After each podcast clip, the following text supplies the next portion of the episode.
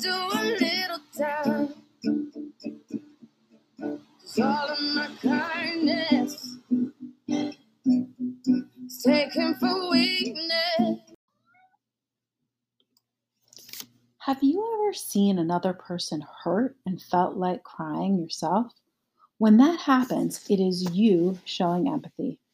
Empathy is being able to relate to and even feel the emotions that other people are experiencing.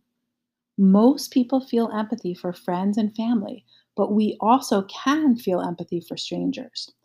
I was surprised to find out social scientists can measure how much empathy we have and it turns out that America is facing a crisis of empathy. Today, people are less empathic than they were 30 years ago.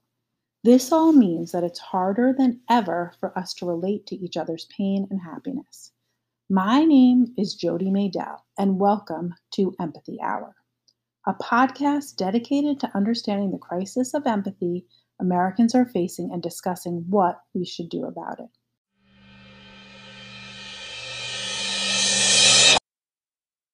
I got interested in this topic because empathy is a part of the Black Lives Matter 13 principles.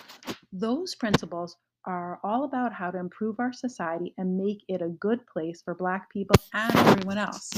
Seeing empathy listed as one of those principles really made me want to explore it further.